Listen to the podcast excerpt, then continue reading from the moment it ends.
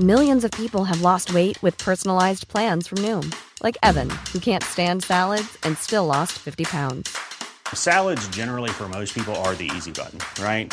For me, that wasn't an option. I never really was a salad guy. That's just not who I am. But Noom worked for me.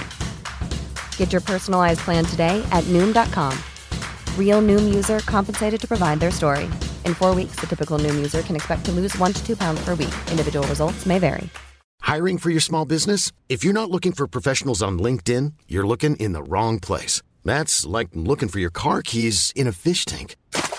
LinkedIn helps you hire professionals you can't find anywhere else, even those who aren't actively searching for a new job but might be open to the perfect role. In a given month, over 70% of LinkedIn users don't even visit other leading job sites. So start looking in the right place. With LinkedIn, you can hire professionals like a professional. Post your free job on linkedin.com slash people today.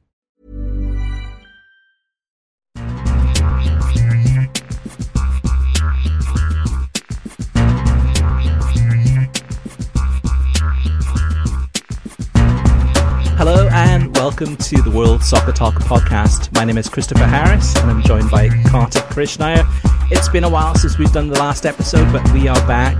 Part of that, I think, is in, in many ways is this. I mean, the, the group stage is a marathon. Um, I've watched every game. I've been getting up at 4:30 every morning, uh, so it was a uh, relief when we entered into the final uh, stages of the group stage matches because I mean the first kickoff games are at 10 a.m. Eastern and uh, man, it, this this is a tough one just because those games, four games back to back to back, and and then I mean, there's other stuff going on uh, in our lives too. But uh, so, Kartik, you hanging in there uh, after, through these games thus far? Yeah, uh, other soccer going on also. I mean, I think about Ronaldo and the Glazers selling Man United, and my phone ringing off the hook. Uh, those couple days after that, and its impact on on everything, even my family life. So a very, very strange time uh, in this World Cup, kind of heady time uh, also in the sport. Well, the other thing too, uh, in with this too, also is uh, MLS season pass. Uh, Apple announcing the, the, the details about the pricing, um, and it is we we probably we won't have time to get into it uh, on this episode. We will discuss it on a future episode. But also, even FA Cup happened. Uh, we had the second round of the FA Cup. We had the draw for the FA Cup third round. However, most of our attention uh, of you, the listeners, I'm sure, uh, as as as as were we uh, focusing on the World Cup, and, and we'll talk a little bit uh, in a little while about the the United States. Uh, and their chances. Um, we're recording this on Wednesday. Of course, they play on Saturday against the Netherlands. But before we get to the US and talking about the games themselves, Kartik, I, I know this has been a very different World Cup in many ways, and, and and your viewing experience or your listening experience might be quite different than mine. There's so many different choices available to us. Um, but what have you done thus far? I mean, obviously you wrote that story, which was a great story, talking about the uh, kind of pros and cons of Fox's and Telemundo's coverage. But now that we're in over a week uh, after the World Cup has started, what's been your way of, of experiencing this World Cup? Yeah, Chris, as, as time has gone on, and I wrote that article very early, I wrote it as the first set of group games uh, was being finished. Uh, and, and, now we're in the final set of group games as we record this. I think, uh, from my perspective, Fox has gotten progressively more unwatchable as the tournament has worn on. Now, again, I had tried to take the perspective that, okay, let me put myself in the shoes of a normal soccer fan, or sorry, a normal sports fan who doesn't watch Bayern Munich or Manchester United or Manchester City. They, they don't know what goes on at these clubs. And Fox, I think, has done an outstanding job of introducing the World Cup to them and uh, catering to them in the first few days. And, and while Telemundo may be taking the opposite approach, they're catering more uh, to to core football fans, and, and they've given some great background actually on, on the countries, right? You know, features on Senegal and Wales, etc. I've just drifted back towards ESPN FC, unfortunately, and I know this is something that. Uh, I, I, a lot of our listeners, you know, who, who, who fill up the listener mailbag, they, they don't like me talking about constantly. But I'm getting the analysis I feel I need uh, to, to fit my personal preferences as a soccer viewer, as a football viewer from the ESPN FC program. And, you're not getting any analysis out of Fox's studio. You're not getting any discussions about the players. It's like the players are completely new to a lot of the Fox studio team. They're in this sort of vacuum where they uh, they're not watching these uh, players regularly, and so they don't know anything about them. So, uh, unfortunately for me, or maybe fortunately, I, mean, I know this is controversial again full time whistle hits. You know, my television is off, or I'm off to other stuff outside of uh, football, and then I'm, I'm waiting uh, anxiously on Hulu or on ESPN Plus in the evening for when uh, ESPN FC drops. And Dan Thomas and the gang start digging into these matches because uh, that's where I'm getting my analysis from. That's where I'm getting kind of the stuff I may not notice or I may not see or the points I may want to hear. Uh, are coming from that program. Again, like in 2018, same thing happened in 2018. But Chris, uh, I do have to once again say that these are my personal preferences, and I understand fo- why Fox has done what they've done. It's just, um, even though I defended it a week ago in that article, um, it's just not for me, and, and, and they've lost me uh, as a viewer as the tournament has gone on. I made the sacrifice by watching uh, the first week of coverage every single minute uh, on Fox Sports. So from 4 a.m. to 4 p.m. Eastern time every single day for a, for a week. It was or, or six days, I think it was. Maybe maybe it was seven. I, lo- I lost count. Uh, just to experience it, experience what it was like, just to get a good indication of where they're at. To give them again, going in with a, an open mind. Um, being encouraged by the list of commentators and hoping for the best. But like I've said in previous podcasts, ready to have a few laughs and not tr- uh, take it so seriously. So after that one week, I went ahead and wrote a story, a pretty long, detailed story at worldsoccertalk.com that goes into uh, infinite detail about what I saw, kind of uh, good good points, bad points. And then since then, now that the, that one week is done, uh, after that, then I started uh, looking at other ways to watch the games, and I've been watching it's been a mixture. Still some Fox now and again, but a lot of the games I'm watching is on uh, Telemundo uh, through Peacock, and Peacock has every single game. Um, I mean, to, to me, at the heart of soccer, commentating doesn't really matter. You mean if you're watching the game and and you're hearing Andres Cantor or Manuel Sol uh, commentating and co-commentating a game, um, it could be them or it could be somebody else. It, or, or it could be John Strong and Stu Holden. But really, at the end of the day, if you have the sound turned up and, and you're just watching the game, um, sometimes you, are not listening to what they say. Sometimes you're just enjoying the moment and seeing the skill and hearing the crowd noise. So, so for me personally, not speaking or, or, or being able to, to read much Spanish, uh, I've been watching Telemundo. Now, to complement that, um, like you, Kartik, in terms of Fox's coverage, I think Fox's coverage, the weakest part of it is the the pre-match and the post-match. And then post-match, depending on what time what time of the day it is, if it's a 4 p.m. or a 2 p.m. to 4 p.m. Eastern game, sometimes once the game's over, it's done. The Fox is done, FS1's done, and then they're off to whatever programming they have. So, but for the most part, watching a lot of the pre-game coverage, it is so so light in analysis and anything redeeming to make it worth your listening or watching. It's a lot of commercials. Uh, it's a lot of talk about nothing really, and here and there. Even the team lineups. Team lineups come out usually about an hour before the game starts. Sometimes an hour and ten minutes before the game starts. Um, so Fox has an opportunity to share the team the team sheets, talk about the the decisions that the coaches have made. However, it's usually about 20 minutes into the pregame show. So about 20 minutes later, then actually uh, those team sheets are available is when they talk about it. And then halftime, again, a lot of commercials, very light in analysis. Um, so what I've done is so watching a lot on Telemundo uh, via Peacock and then for the pre match and the post match, I've been listening a lot to uh, BBC Radio 5 Live. And um, it's not geo blocked for the pre match or the post match.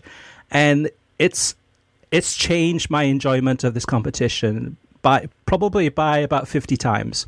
Like I get so much out of the discussion that they have and the analysis and thoughts, except when it's about England. If England's playing on that day, then it's so England centric that I don't get uh, that level of detail or analysis or thought that goes into the broadcast. But when it's when it's a day that England's not playing, I I mean, there's to me uh, watching the game on Peacock and then syncing the audio. Uh, with uh, well, if you want to through a VPN, syncing it with uh, BBC Radio Five Live is the best experience. But uh, even for um, pre-match and post-match, it, it is I mean, 50 times better than what we're hearing on Fox. And you, you get some really good insights. You even get Stu Holden doing post match interviews on BBC Radio 5, where he's sharing his thoughts after commentating a game, um, which is kind of ironic at the end of the day. But th- that's been my experience. And time now and again, I'll, I'll go back to Fox. So sometimes it's it's a family member who's watching the game. Maybe my wife or my kids have Fox on and uh, I'll hear what they're saying. And now and again, there is some some good tidbits or some good thoughts in there. To me, uh, the star of the show for Fox Sports, uh, and you hardly ever see him, is uh, Chad Ochocinco. He's on late at night at the midnight show. The other star of the show is Geoff Shreeves, who I think has done a great job in terms of providing the latest updates. Beyond that, it's arguably one of the worst World Cup broadcasts ever.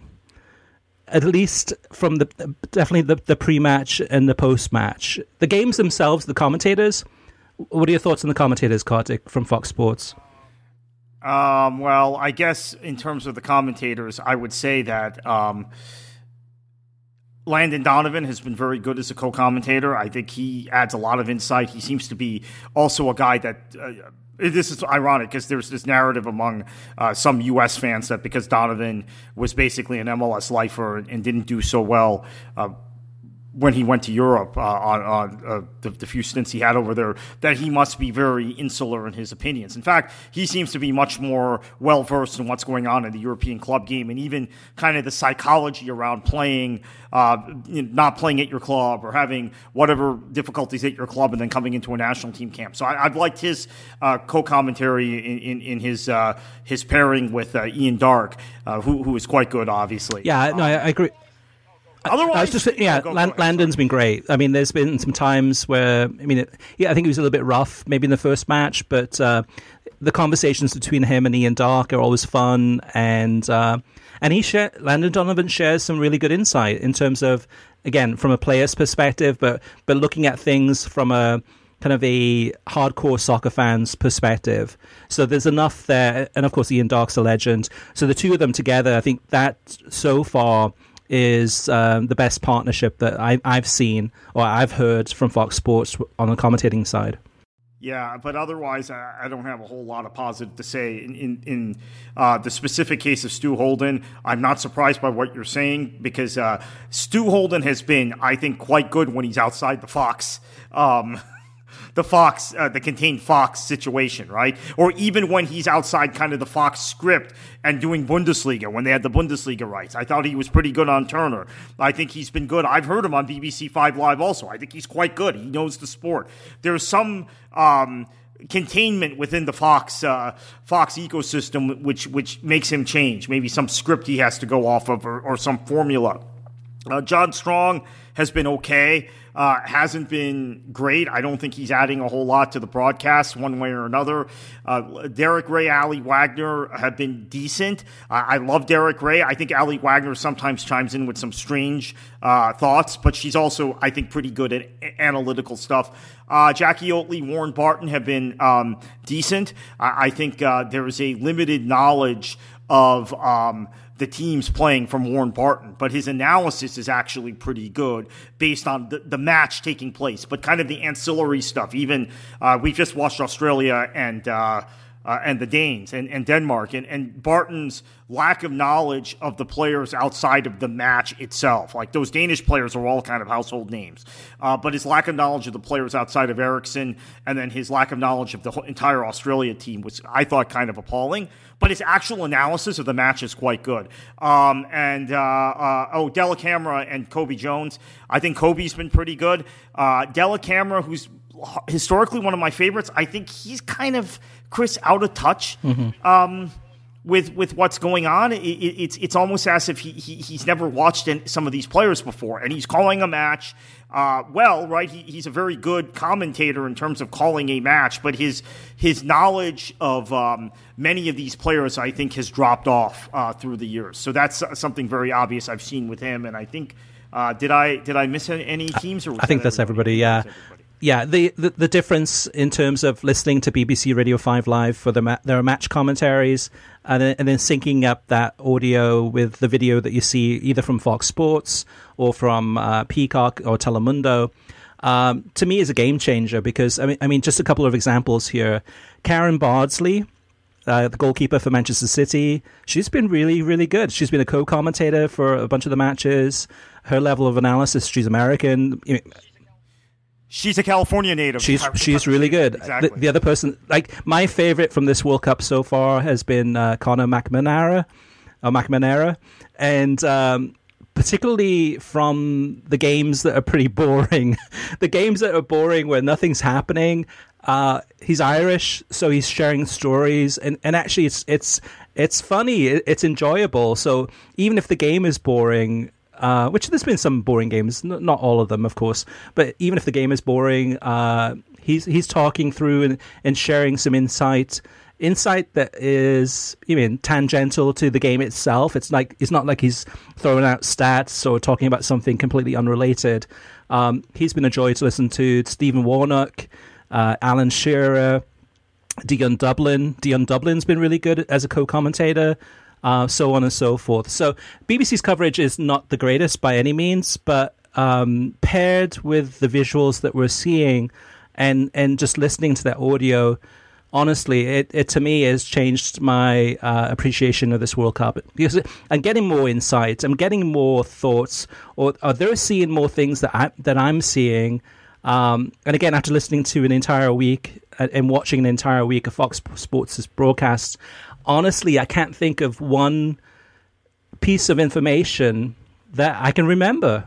Like as far as like, hey, like Clint Dempsey said this, or Carli Lloyd said that, or who Stu Holden said this.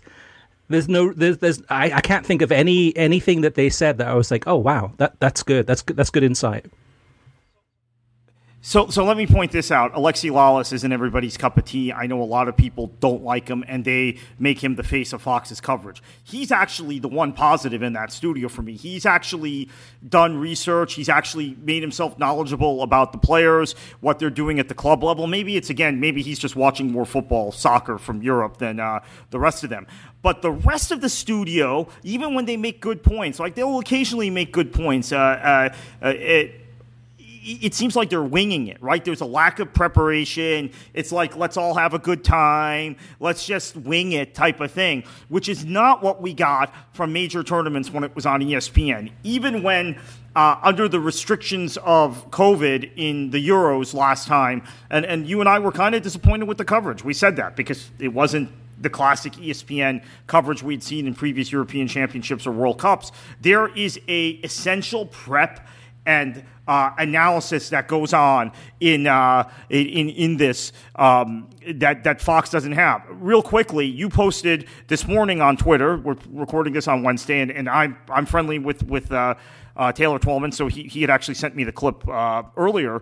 Uh, his clip with Scott Van Pelt on uh, Sports Center. You got more analysis out of that. No, three minutes. Three minutes. That you've gotten out of like all yeah, all the Fox Studio shows combined in the last ten days. So, and, and I'm and I'm telling you, if you watch ESPN FC, you get more in a daily ESPN FC show than you get in Fox the whole time. Now, maybe that's what some people want. Again, I I've tried to make this effort to dial back my personal preferences and say, okay, I understand um, the Premier League gets 1 million viewers a week on NBC. This thing is getting 15 million viewers, at least on Black Friday. It got 15 million viewers on Fox. So there are all these new fans, all these people who don't generally watch. Fox has to appeal to them. I get that.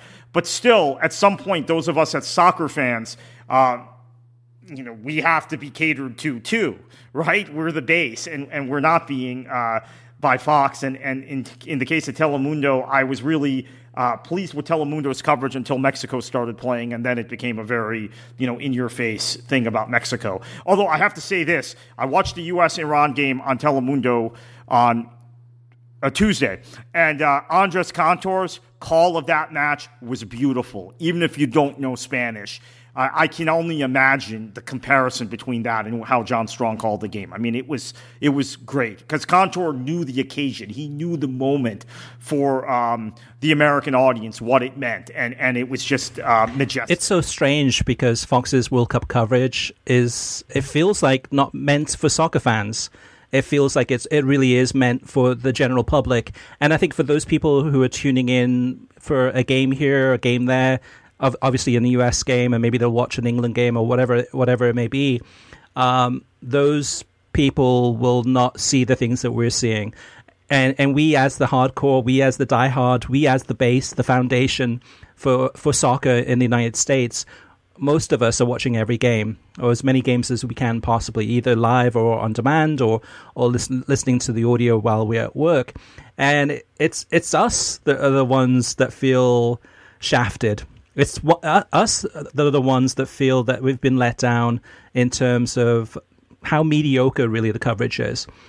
Now, Telemundo, Kartik, again, I do not speak Spanish. I do not uh, understand much Spanish except for a few words here or there, uh, thanks to living in South Florida for a while.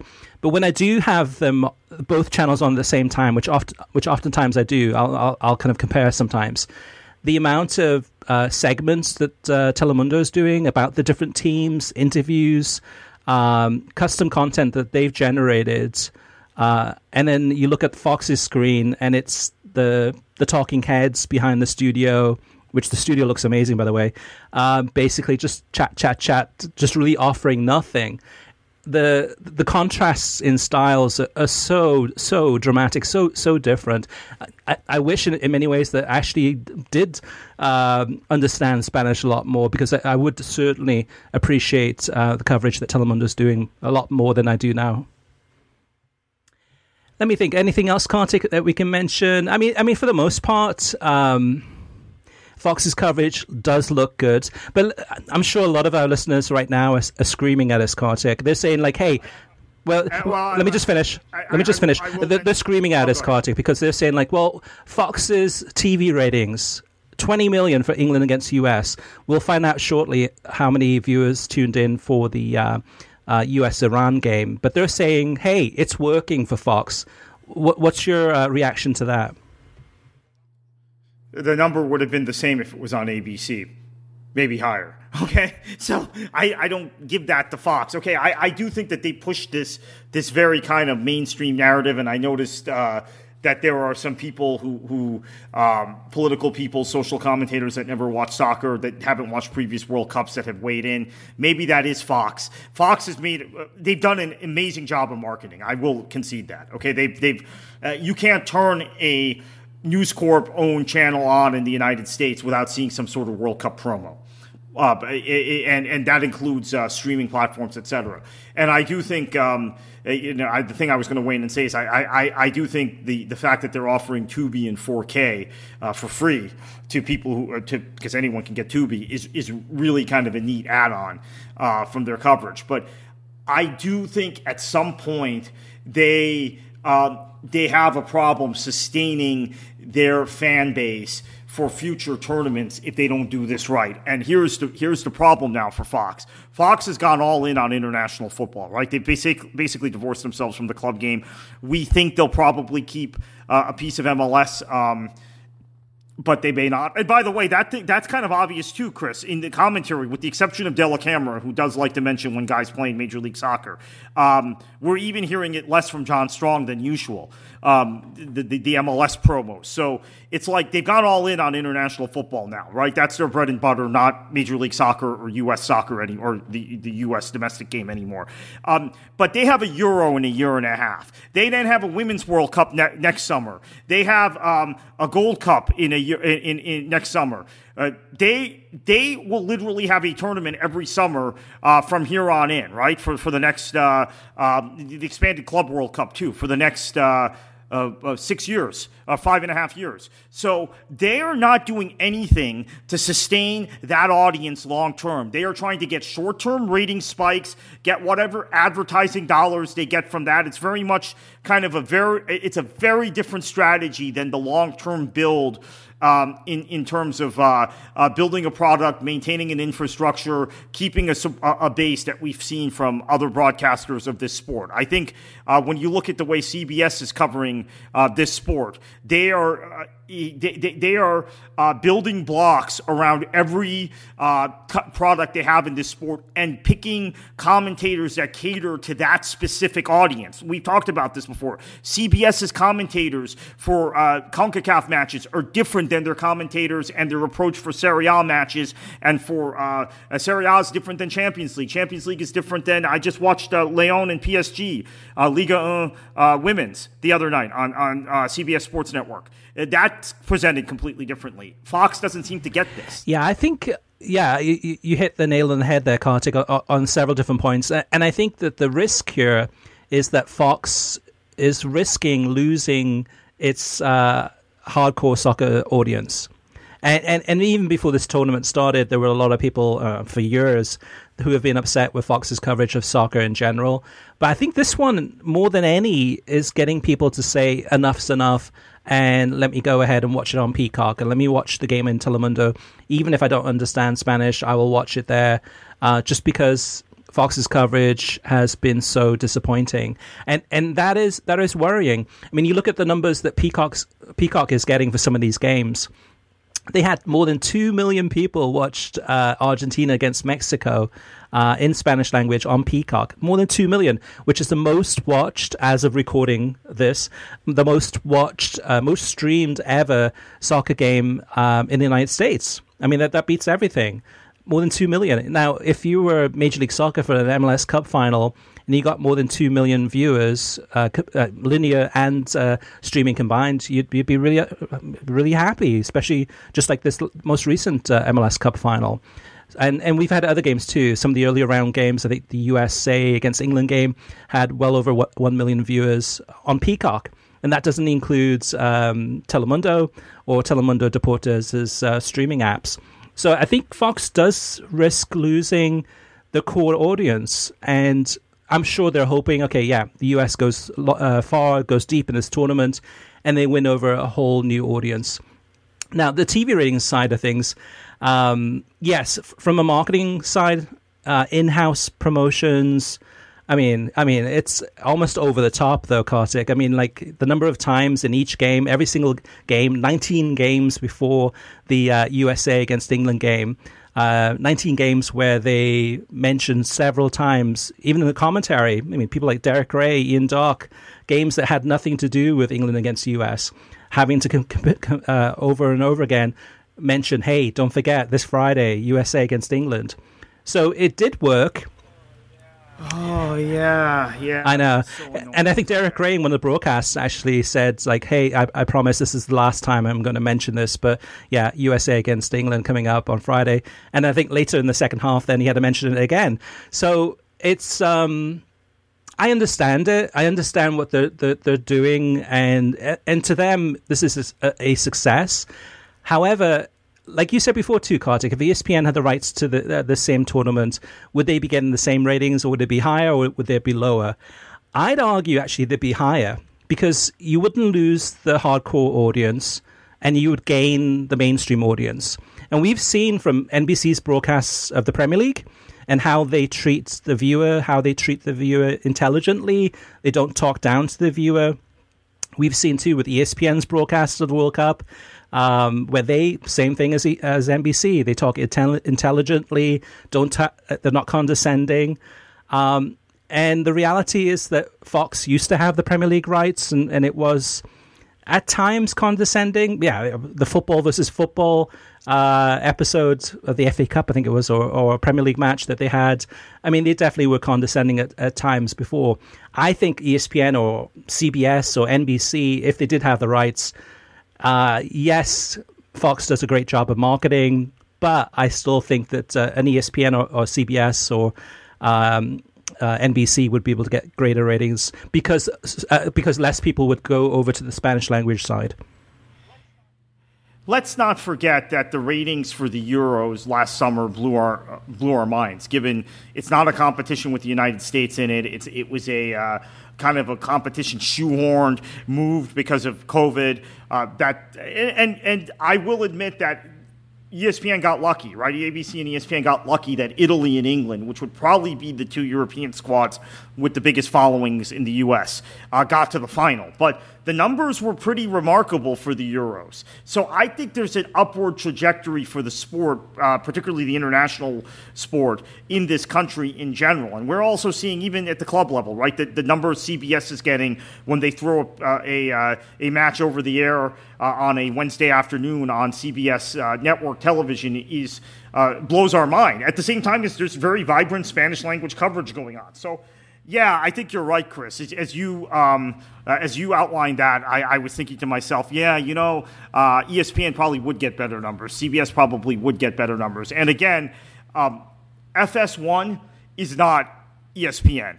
Okay, it's it's just not as much in the mainstream consciousness, and this idea that they they don't do post match. Um, is is uh, is a very bad thing. But I do I do once again want to uh, give them props for the Tubi thing because I think that that is uh, a, a, bonus add-on sort of um, feature that we've never had before, where you can go back on a free platform and watch all the matches in 4K, which is, is really yeah. Amazing. The idea of that is is great. The feedback I'm getting from a lot of our readers and listeners is that it's not 4K. It doesn't look 4K. So I haven't been able to test that to to verify that, but that that's that's what I'm hearing is is. Uh, for me, it has been. I okay. Mean, I can tell the. Uh, so, in fact, I've done this where um, I can't remember which match it was, but uh, there was a match. It was one of the days where you had a, a, a, a five, set, uh, eight, 11. And during the eight, I watched the 2B5 and flipped back and forth between that and FS1, and the picture was much, much better. And then same thing, uh, eight and eleven. I watched the eight again on Tubi, and the picture had been better than it had been on FS1. Uh, whether it's real 4K, I mean, there are varying degrees of 4K, right? If it's HDR, if it's you know what whatever mm-hmm. uh, kind of picture, but I think it's I think it's been 4K for me. I mean, I compare it to I own a, a pretty um, exhaustive library of 4K movies that I bought. Don't you know, you can blame me for that. That's kind of stupid to applaud all those movies, but the picture quality has been similar. So I, I, will defend Fox on that. So my, my bottom line is that uh, if you're going to watch the games, I mean, watch them on Fox Sports or Telemundo or Peacock. Um, the commentary on Fox is not so bad. I mean, some commentators are better than others, but it depends on your style. Everyone has different tastes. However, for the pre-match uh, coverage and then the post-match coverage, you can listen listen to BBC Radio Five live uh, through streaming and apps and tune in uh, for free. It's not geo blocked. And then the match commentaries themselves, those are geo blocked because uh, BBC does have d- does have the rights in the UK, but does not have the rights outside of the UK to broadcast uh, uh, radio commentaries of those games. But that that's what's your bottom line, Kartik? Is similar or a little bit different? Millions of people have lost weight with personalized plans from Noom, like Evan, who can't stand salads and still lost 50 pounds. Salads, generally, for most people, are the easy button, right? For me, that wasn't an option. I never really was a salad guy. That's just not who I am. But Noom worked for me. Get your personalized plan today at Noom.com. Real Noom user compensated to provide their story. In four weeks, the typical Noom user can expect to lose one to two pounds per week. Individual results may vary. Hiring for your small business? If you're not looking for professionals on LinkedIn, you're looking in the wrong place. That's like looking for your car keys in a fish tank. LinkedIn helps you hire professionals you can't find anywhere else, even those who aren't actively searching for a new job but might be open to the perfect role. In a given month, over 70% of LinkedIn users don't even visit other leading job sites. So start looking in the right place. With LinkedIn, you can hire professionals like a professional. Post your free job on linkedin.com slash people today. Wow. Nice. Yeah. What you're hearing are the sounds of people everywhere putting on Bombas socks, underwear, and t-shirts made from absurdly soft materials that feel like plush clouds. Yeah, that plush. And the best part? For every item you purchase, Bombas donates another to someone facing homelessness. Bombas. Big comfort for everyone. Go to bombas.com slash ACAST and use code ACAST for 20% off your first purchase. That's bombas.com slash ACAST. Code ACAST.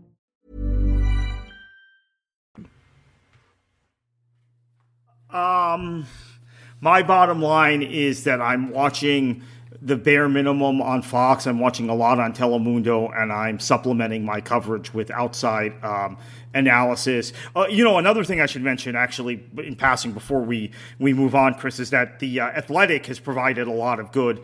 Uh, and analytical videos on uh, YouTube also uh, after the matches. And it's a little uh, difficult when the U.S. is playing or England's playing because they, they again the usual biases towards or overemphasis on those two countries uh, from various athletic writers. But they um, the videos have been very good and, and analytical and tactical on uh, on other um, on, on, other matches. So I've augmented my coverage with that, and I think I'm going to take your suggestion on BBC Five Live. I think that's a great suggestion uh, to play that alongside the. Um, the, the, the, the, Peacock or, or Telemundo coverage if you're not comfortable listening in Spanish. Yeah, except for uh, England days when England are playing, and and that and that's kind of a a little piece of feedback or a little bit of insight too. Is that uh, on social media, I've been getting a lot of kind of uh, negative feedback just because we're trying to cover all the teams. I mean, we're fans of world soccer. Yes, we want the United States to do well. Yes, we want them to do as well as they can.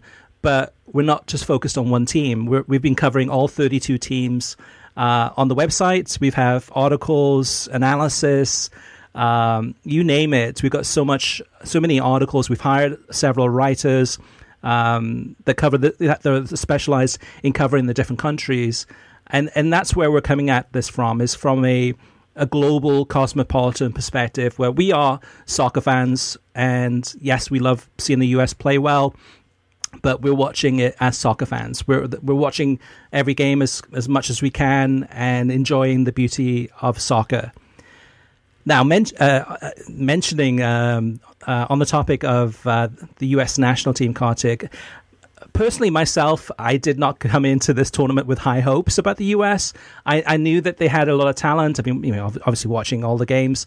However, I just kind of felt that um, they wouldn't have the experience necessary.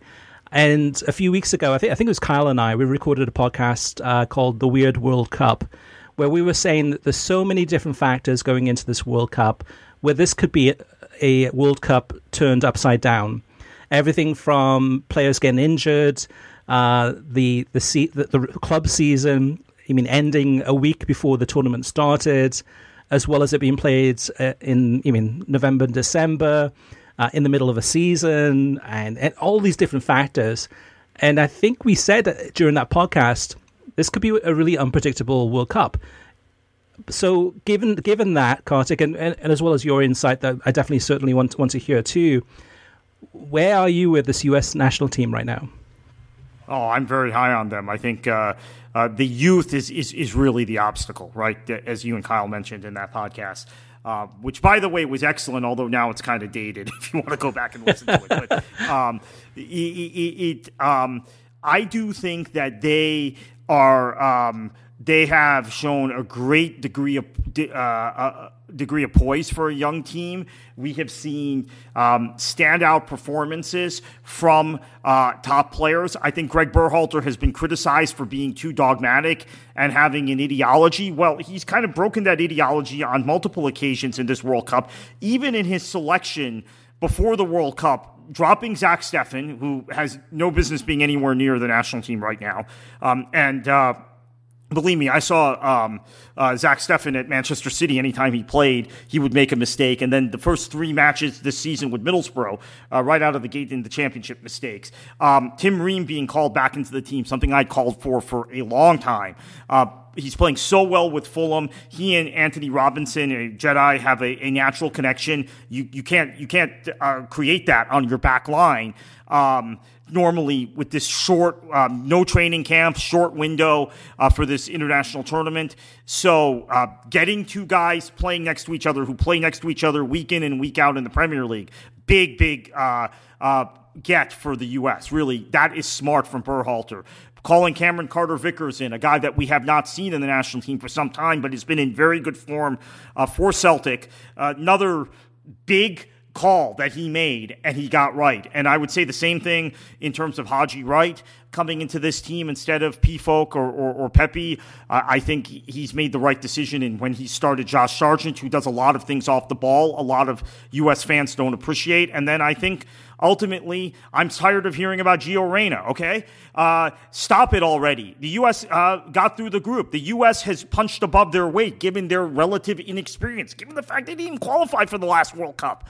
I'm so tired of hearing about Giovanni, Giovanni Reyna. Yes, he is probably the U.S.'s best player when fit. Yes, he is the U.S.'s um, uh, most technical player. He is the most creative player. He's all those things. He's the best U.S. player, I think. Although you could argue Tyler Adams, uh, in also the way he's played this season at Leeds, may be challenging Reyna for that spot. But guys, stop it already, okay? You're not in the camp. You're not a physio. You're not a coach. I, it's okay to have opinions, but there is a reason clearly why Berhalter has has had a uh, has had um, Reyna on a very short leash, and it's worked to this point. Now, that fall behind. Yeah. Well, if I may just mention one thing about Gio Reyna before you go off off, off on this one, but but I just I do want to mention it because I, I want to have a chance to say this. But I think with Gio Reyna, I think I mean if I'm Greg, Greg Berhalter, there's definitely that thought in the back of my mind. I would I would imagine that he is very injury prone. So you put him in, you start start him in the game. What what what if after ten minutes he he I mean re-injures that injury and has to come off the field? I mean that that that hurts US big time in terms of then having to make a substitution. Ask Diego Simeone about that Champions League final. Atleti versus Real Madrid. He starts Diego Costa, who we knew was hurt and was injury prone. And what happened? and he didn't have that substitution at the end of the match when they were trying to see it out. And Sergio Ramos gets that late goal, and, and we know what happens, right? Uh, Atleti loses in extra time. So, who would you say uh, is the, the the player of the tournament so far for the United States? Oh, Tyler Adams, no doubt. Yeah, me, um, me too. I think he, yeah, yeah. I think no no question. First game, he, he dictated the tempo uh, and the pace of that game in the first half against Wales. Second half, Wales were the better team, uh, but there weren't. He still played okay. The England game, he was the best player. Took Bellingham and Rice completely out of the match. Although I think actually in that second game, maybe I would say Musah was Musah was the better of the two. Uh, Musah was just elite, obviously motivated uh, to play against England. He, he had spent his entire youth setup in, in the England setup and and had made a switch to the U.S. because Berhalter had recruited him. Give Berhalter credit for that, right? Um, mm-hmm. We know Southgate was interested in Musah, but Berhalter was more aggressive. Um, and then, uh, yeah, Adams in the third game was the best player. I, I do think. Um, if I just to dial it back from in, in, analyzing the U.S., I think the U.S. has been better than I thought. The U.S. is uh, has a chance to go very deep in this tournament, but I think Chris, what you and Kyle talked about a couple of weeks ago, on that podcast is absolutely the takeaway point about the U.S. and about so much of this World Cup. This is a completely different World Cup. We've just, uh, in the last uh, uh, uh 20 minutes or so, seen Denmark get eliminated. Denmark were the hot pre-tournament dark horse, but I, to the point where they weren't even really a dark horse anymore. So many people were picking them uh, to go to the semifinals or even win the World Cup. Um, what we're finding is European sides and sides overly reliant on European based club players who've come in banged up or have had some sort of uncertainty at their club um, are struggling. I guess um, mm-hmm. we're only through two Portugal matches, but they would be the exception, and maybe it's just because they're so loaded. But everyone else, there seems to be some degree of struggle. France hasn't really struggled either, and I, I don't put the Tunisia put much stock into the Tunisia match. But everybody else, there seems to be issues. So this, if there's ever going to be a World Cup for an outsider, which would include the United States, which would include uh, Australia, which would include uh, uh, Senegal, uh, this might be it. Yeah, the one thing about the US is is obviously the the goal scoring department, and I mean you look at uh, from the group stage, Group B. Uh, Iran scored twice as many goals as, as the US. Iran scored four goals. The US scored two goals. I mean, those two goals uh, mattered uh, big time uh, to get them through to the next round. That's my only concern about this US team is is who's going to score those goals. Uh, especially if Pulisic isn't 100%, even if he does play against the Netherlands. Uh, we're still waiting to hear back uh, about the scan on uh, Josh Sargent. Haji Wright, I, I, don't rate at all. Um, so who scores those goals? And, and, and Pefok might have been the guy that could have done it. I mean, Timothy Weah looks in, in spectacular form in terms of his speed. Uh, it's just a shame that um, that goal he scored in the first half against Iran was called uh, for offside. But uh, that's that's the only concern is, is scoring goals, and, and, and that's the most important part of it. Yeah, although the Netherlands have a similar concern, right? I, I, like what Van Gaal has done in terms of the the way they've set up, but they're another team that hasn't been as good as I thought they'd be, and I I think maybe I was overrating them because of of, of who their manager is. Because international football, you have most of the managers are, are not very good or they're re- club rejects, right? And then you have a guy like Van Gaal who's an elite manager by any standard. Yeah, but uh, but other than, but but you, but you have Cody Gakpo who's uh, even on fire right yeah, now. Yeah, he can. He's very good. Yeah, at PSV and uh, so good that I think I tweeted this. I, I signed him that night. got into a bidding war with Atalanta and a couple other sides and signed him on uh, Football Manager because I knew when the update came out he would be more expensive. so that's part of playing Football Manager in real time on on uh, online, but um, or you know on your computer, but connected to the to the online server. Yeah, Gakpo can score. Uh, he's not necessarily an out and out striker. Memphis is still a guy that is a danger man, and obviously they've got Frenkie De Jong in midfield. That's where I think Tyler Adams again. You mentioned he's he's been the player of the tournament so far for the U.S. I agree. Where again he's going to have a huge responsibility because um, I think another thing is that Weston McKennie is clearly not fully fit and um, he can only give you about 60 minutes. This could be a 120 minute match. The last couple times the U.S. have been knocked out of the uh, uh, of the knockout stages, uh, the matches have gone 120 minutes. So um, you need someone who's going to negate Frenkie De Jong in midfield. Um, and then the, my other concern, real quickly, about the U.S. with this match is how good the Dutch can be on set pieces when you've got De Jong taking free kicks and or, and, and corners, and you've got uh, Van Dijk and Ake and De Ligt and, and really some elite center backs in terms of uh, elite elite uh, play in the air uh, that you have to contend with. Yeah, I like the uh, USA's chances against Netherlands. I, th- I, think it's a good matchup. It's a, it's a good team to play. However, you mean if the US does, and again, US is underdog in this game, but if the US does beat the Netherlands, the next game after that is most likely against France uh, even from then on, it, get, it gets even tougher and tougher. And that's the thing, though, too. Finishing second in the group, which is a great achievement for the US, qualifying for the, ra- the round of 16. Finishing second means that you do go to the harder side of the bracket. If they had finished in first, they would have been playing Senegal and then from then on, the, the, the games, the opponents. I mean, nothing is easy, but a little bit easier than the reigning World Cup champions in a quarterfinal stage. Um, that's if I mean France progresses to that that stage, of course, and and the US. But um, I'm excited. I'm, I'm actually very uh, surprised how good this US team is, especially after that Wales game. And I think that England game was was the game changer because in that Wales game, great first half. Second half, they I think mismanaged it really, but um, that England game, I was like, wow, this team is on fire, uh, and that's a good test, right? I mean, England, even though they played poorly in that game by their standards, that is a high caliber top five in the world team, and if you can do that well against France, I mean against England conceivably you could do the same against uh, France, uh, perhaps, or whoever the opponent would be if you can get past the Netherlands. And from then, who knows? It's a cup competition. You mean three more games and you're in the final, and, and who knows? It, it's uh, it's been such a weird World Cup that anything could happen, and it may, very well may happen, which is which is crazy. It's won- yeah, I, wonderfully crazy. Yeah, it is wonderfully crazy. The one thing I would disagree with you on is I do not think England are a top five side. I'm not sure they're a top ten side. Well, I, ranked, ra- I, the FIFA rankings. Well, like rankings, right? Yeah, Belgium's ranked second in the world rankings. We know how much that means. I, think England will be out whenever they play. It might be against Senegal. It's Senegal without Mane, but uh, I England and I don't blame Southgate. I just don't think they have their midfield situation hasn't really progressed. I think that you've got a lot of guys that are kind of out of form at the club level. Uh, Harry Maguire always brings it for England. He's having a great tournament, by the way. Uh, but otherwise, eh. I mean, I, am a little concerned about them, honestly. They, they, they, need to start uh, really controlling matches in midfield, which they, I, again, I know they beat Wales 3 0, but in the first half, it, maybe it was that Joe Allen had just come back from injury and he, he played okay for 45 minutes. Um, they didn't look very good to me against Wales. I, I, I felt like the midfield uh, the idea of playing Bellingham as a 10 and then uh, uh, going with a double pivot, uh, I, to me, didn't really work either with Henderson playing.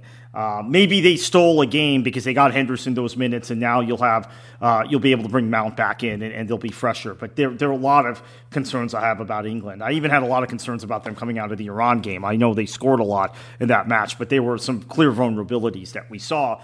And if you compare the U.S uh, against Iran to England against Iran, those counterattacks that were creating chances and in two cases goals against the U, uh, against England, the U.S. were able to snuff out and, and, and prevent mm-hmm. the final ball from coming in. So um, I, am not that positive about England right now.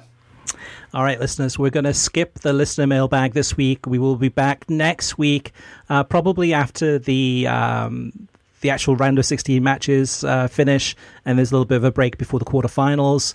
Uh, we'll be discussing, I'm sure, a lot of the television coverage, streaming coverage, um, and the games themselves too. But if you do have any feedback, questions, um, or uh, want to rant, rant or rave about anything we've said on this podcast, uh, there's a bunch of different places you can go ahead and post that. You can send us a voicemail.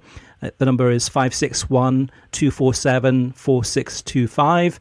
Uh, also, you can go ahead and post your comments at worldsoccertalk.com in the podcast podcast thread in the comments section there, or you can reach out to us via Twitter, and that is uh, the, the, Twitter address is at World Soccer Talk. And last but not least, actually, well, actually two more, facebook.com uh, slash World Soccer Talk. Leave us a message there or send us an email to web at worldsoccertalk.com and we'd love to read those out uh, next week on air. Kartik, oh man, where can everyone find you on, on social media if they want to uh, t- touch base with you?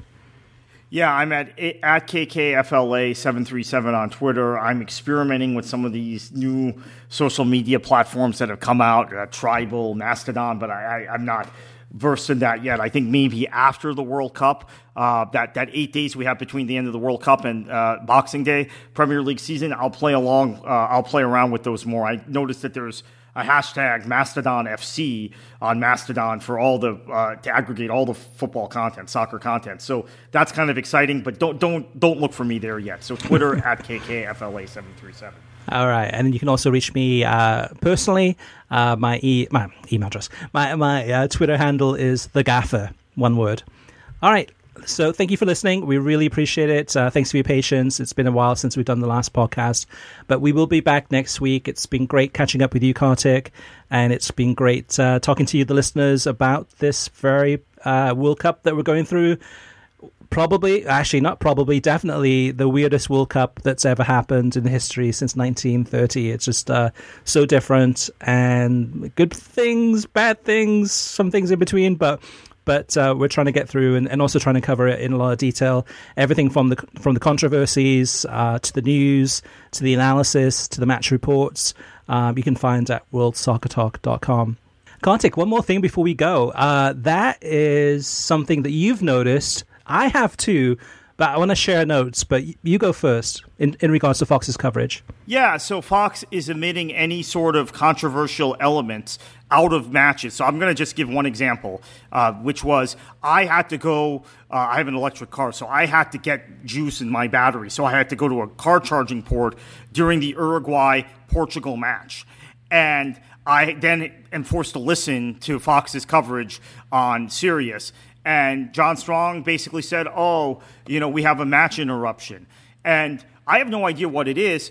Uh, Thirty seconds later, Chris, you're tweeting on the World Soccer Talk. Um, uh, on the World Soccer Talk uh, handle, this is what it was. You know, it was so, it was uh, someone with a pride shirt streaking onto onto the pitch. That there have been several examples of this, but that's the first one that comes to mind where um, there are things that Fox is missing that they're deliberately cutting out of their coverage. That uh, you know we're giving you on World Soccer Talk and, and other platforms are, are giving it as well. Uh, that you're missing from the tournament if you just depend on Fox's coverage.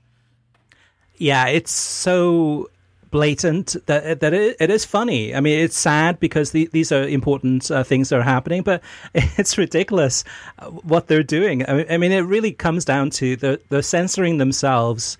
Fox is um, from actually talking about the things that everyone else is talking about, that everyone else is seeing.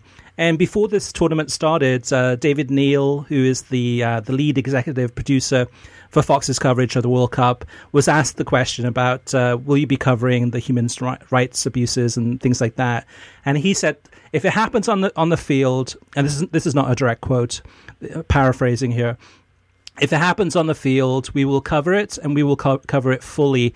But if it's happening happening off the field, there's there's other um, basically other news organizations out there that, that focus on that. And people are not coming to the games to watch the controversy, they're coming to watch the, the actual matches themselves.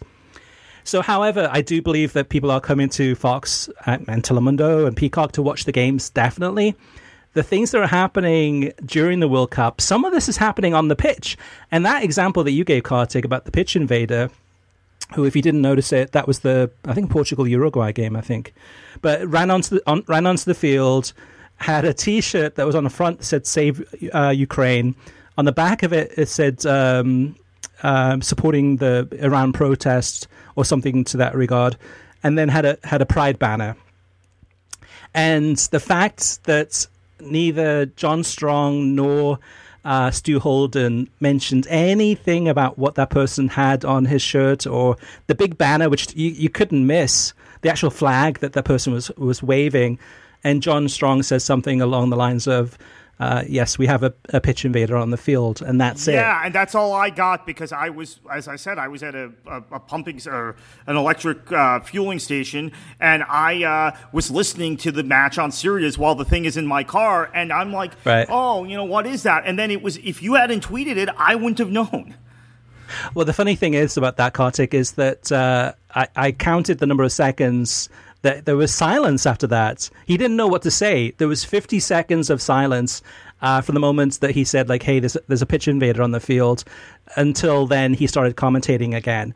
And for John Strong to go 50 seconds without commentating is a is a rarity indeed. And it just shows. I mean, I mean that that's that's so.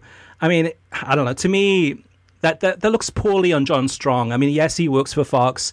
Yes, he's bas- basically probably been told he has a gag order. He can't mention anything, or maybe the producer was in his ear saying, "Hey, don't say anything. Don't don't mention it. Just just let's just wait for the next play to start and then start commentating again." Whatever whatever was said.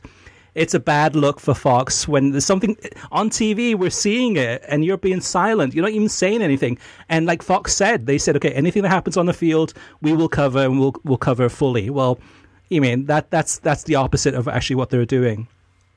Two more things, Kartik, before we go too uh, on on this. Some of my notes I wrote down during the tournament, and I'm sure there's other things that we've we've missed too because there's so much stuff happening, which is uh, which is funny because it's so bad. But the whole armband issue, the One Love armband, yeah. going into that Germany Japan game beforehand, where on social media everyone was like, "Hey." Is Manuel, uh, Manuel Neuer going to wear the actual uh, armband? And then nobody really knew whether or not he was going to, and he's walking out onto the field, and that, and then FIFA, not basically doing no close-ups of um, Manuel Neuer, only showing kind of faraway shots, even though he touched the ball probably more than a dozen times in that first half. And then finally, I think about 30 minutes in, then they did show a close up. And then from then on, I think, th- I guess the FIFA producers probably thought, okay, no, no, no, it's not a One Love uh, armband. It's okay. We, we can continue uh, showing close ups of, of him now.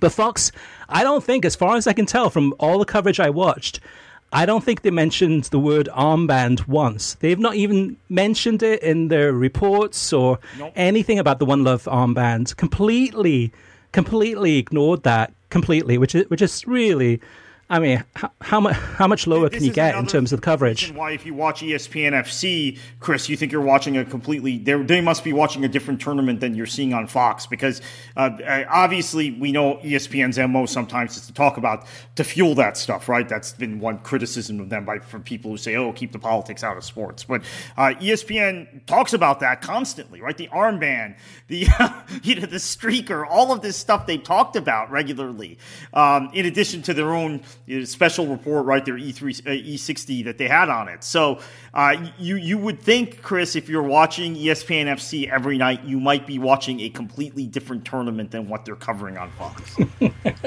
it's like it's on a different planet. You know, it's like planet Pluto. There's a there's a World Cup happening, which is a different, uh, which is Fox's World Cup compared to the World Cup that's on, on, on planet Earth. One more thing, Kartik, on this one too. I mean, again, listeners, if you do have other things that you've noticed, uh, let us know. We'd love to, love to talk about that. Is the whole issue, which was which was a very serious issue about the U.S. soccer uh, men's national team social media account uh, removing the Islamic uh, Republic symbol from the flag. And as far as I can tell, Fox did not mention one word about this. Now they did mention. Uh, they showed a clip of Tyler Adams being um, interviewed in that press conference, being asked about uh, the situation in Iran and how that compares to the United States and some of the uh, discrimination in the United States and, and, and his thoughts about that. They did cover that, which is more really, I think, probably more racial than, than anything. But, but Iran, the whole episode of U.S. men's national team. If and for those listeners who don't know, U.S. men's national team posted, uh, I think, on after that USA England game, the group standings, and didn't include the actual symbol, which is the official flag of Iran. And I believe they did another tweet on Saturday. Again, didn't have it. And then on Sunday, a lot of uh, the US soccer journalists, um, World Soccer Talk included, pointed that out and was saying, like, hey, what's going on here? And then the US men's national team responded, well, actually, US soccer spokespeople re- responded to say that this was just a 24 hour thing. We wanted to make a statement against, uh, or actually for the protests in Iran. Um, regarding uh, a lot of the freedoms uh, that that women actually uh, lack of freedoms really for women in Iran. Um, Fox, did, uh, far, as far as I can tell, Fox did not even mention. They didn't even cover it. They, this is a huge talking point on Sunday across social media, and I, I don't think they even covered it, Kartik. And, and, Iran is a country that has very close ties to Qatar. Um, I, mean, I have nothing against Iranian people at all in terms of, I mean, they're good people. They're, I mean, I mean, but the, the government has a very rocky relationship with the United States.